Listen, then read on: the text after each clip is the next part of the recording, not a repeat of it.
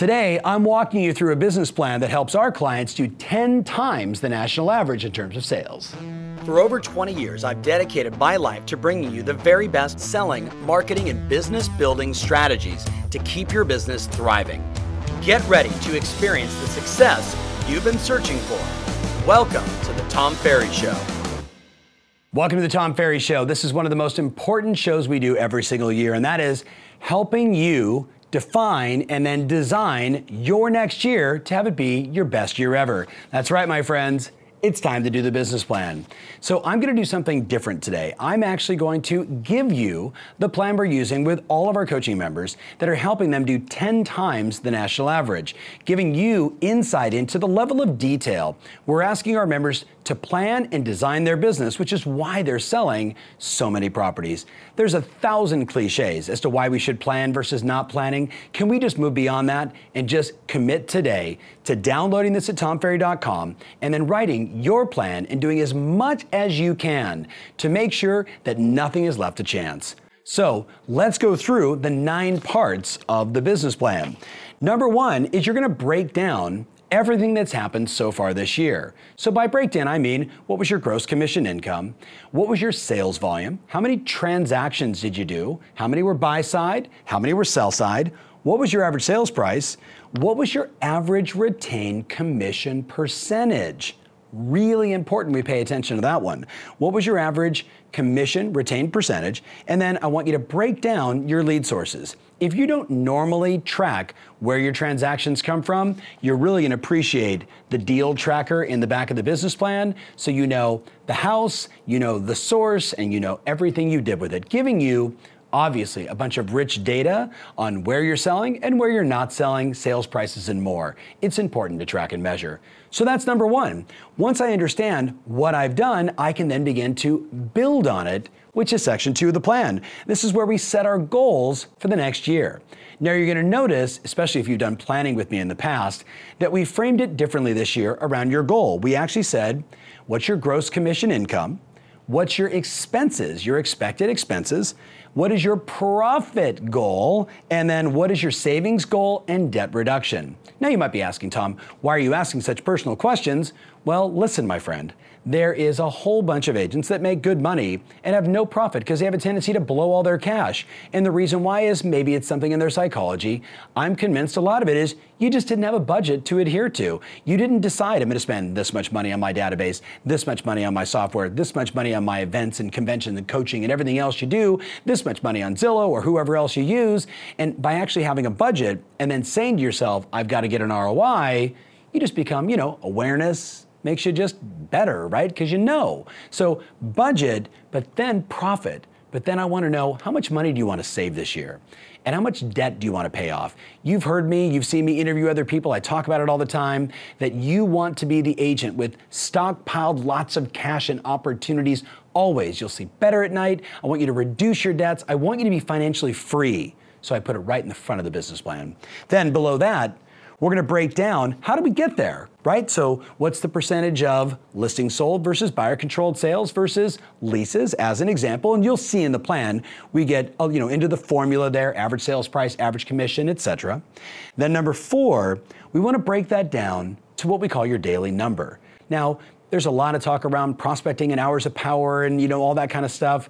We make it very simple. Our studies show that the average person we work with, it's about every 40 conversations to one sale made. Now, you can't call the same person 40 times and expect a transaction, but you can divide it equally between your database if you have a rich database. If you have a rich database with lots of people and lots of relationships, you can divide it in half half your database and half new. This is why we want to go back to your deal tracker from this year to say, where are my transactions coming from to make sure I'm adding more where I'm good and looking for opportunities of growth, which we'll get to in a minute. So you're going to take that 40 conversations to one transaction formula, and pretty simple. You're going to say, hey, I want to have 20 transactions. Well, that's 800 conversations, 400 to your database, 400 new. And then we ask you to break it down in the plan based upon 48 weeks. You might only work 40, you might only work 36, some of you might even say you work 52. I doubt it. But once you have that breakdown, you say, now, based upon that, how many conversations per week and how many conversations per day. You're going to see it inside the plan. One of the things that we know is you don't want to have an odd number. You always want to round it up. So I can't have a goal of, say, uh, 19 conversations in a week. Instead, I always want to round it up to 20. Now, this is where it gets fun. You know, you divide that by five or four. Let's make it by four. I've got now five conversations a day. You're going to hear me say again, round it up. Now, you might be saying, Tom, you took my 800 number and it's now looking closer to, you know, 870. Well, here's my response to you. Good because we both know you don't want to be a secret agent. The more people you talk to, the more conversations you're nurturing with your database, the more you're following up on leads that you're acquiring, or people inside your farm, or expired listings, or open houses, or whatever you work, those other ones, the more conversations, the better. That's how you win. So we want to get that down to that daily number. Now, from there, we want to look at lead sources. And for my coaching members, you're going to see it's plug and play. You just drop in everything else. For my non coaching members, you're going to use the next part, which is creating your one page strategic marketing plan for all of your lead sources. Getting ahead of myself. When you look at the lead sources we provide, we're going to say to you, here is all these different buyer lead options, all these different seller lead options. And you're going to, before you say, oh, I want to do it all, you're going to say, wait a minute, where does my business come from now? I do open houses and I do it pretty well. And I've got five deals from it. And I work my database and I got six transactions from it. And that was high or low. Um, and I got two from, you know, sign calls. And I got, you know, three from, you know, an online source. And so you know where your business comes from.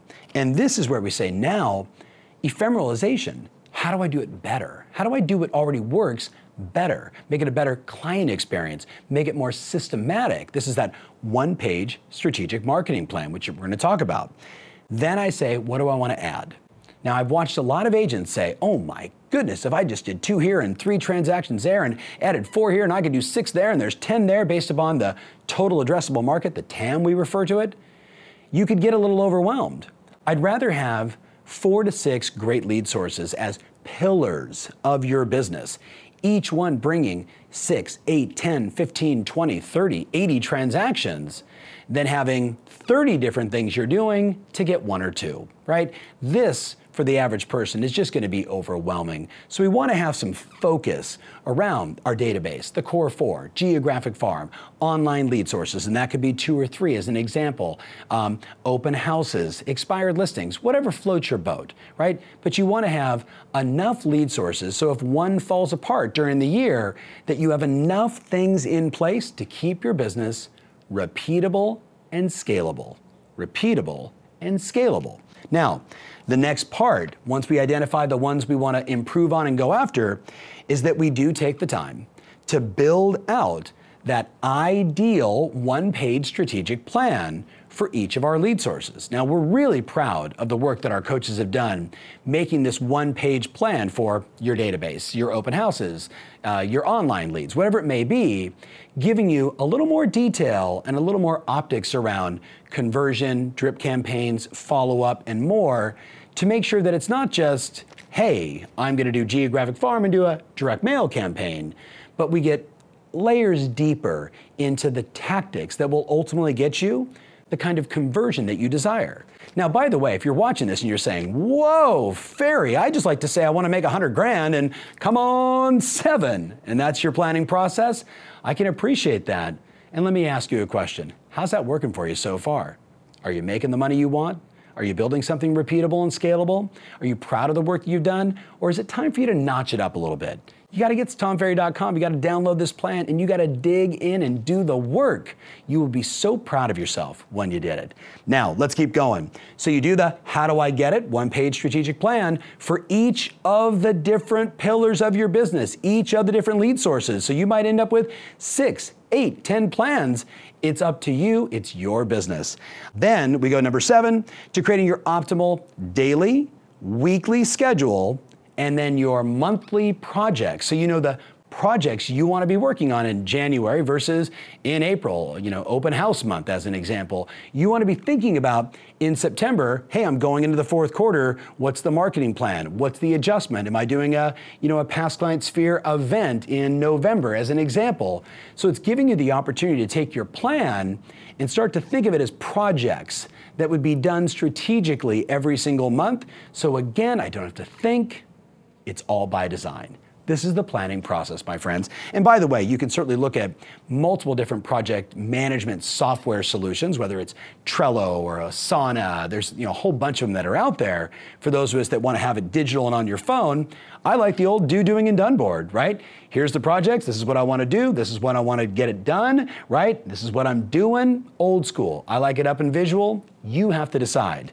But I know this it can't just be sitting inside this plan. It's got to become something that you're working on all the time, up in visual or inside a project management solution.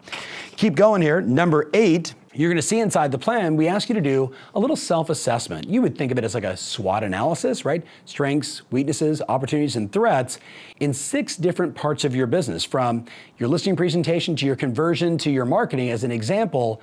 So you can say to yourself, this is clearly an area of improvement for me. This is maybe where I'm going to want to put my concentration on training and education and getting better and masterminding and coaching around these areas of improvement, right? So I'm focusing on that versus just focusing on my strengths, which I could be over indexing and missing opportunities. So there's that SWOT analysis.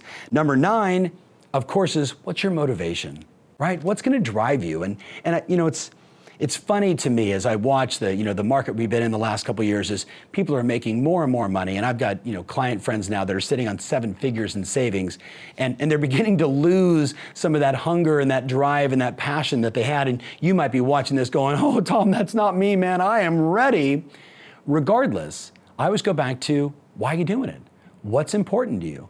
Right? Is it pride? Is it contribution? Is it significance? Is it the desire to contribute and do good, right? Is it selfish? You know, do you have revenge on your mind? I, I really don't care what the driver is, but we all know each of us has to figure out what is our motive to action, our motivation, right? Motive to act. You figure that out, which we give you a nice little process to do. And you know, we're gonna get that fire in the belly, getting you focused on doing the work that ultimately makes this plan come to life. And then the last one and I wrote down very specifically get smart about this. We talk about it all the time the five disciplines of execution. Wildly important goal, break it down to the activities like we're discussing, get it up in visual on a scoreboard so you know how you're winning, right? Tracking and measuring, because when you track and measure, everything gets better. Of course, your cadence of accountability, how frequently are you in communication with someone around the things you need to get done, because we all know Everyone says in the new year, I'm going to lose weight, but without some accountability, most people actually put on weight. Kind of sad, huh? And the last one, number five, is you got to celebrate. You got to celebrate when it's working and when you're winning. So here's some scoreboards we put inside the plan that you might want to consider. We put on there start tracking, you know, scoreboarding, visual, right? Your marketing, your lead tracker, the number of appointments you're getting, your deal tracker, your transaction tracker, your expense tracker, and your wealth tracker. Now, maybe you don't want your debt reduction tracker and your wealth tracker up in visual inside your office, but everything else should be. Because what do we know? Out of sight, yeah, out of sight, out of mind.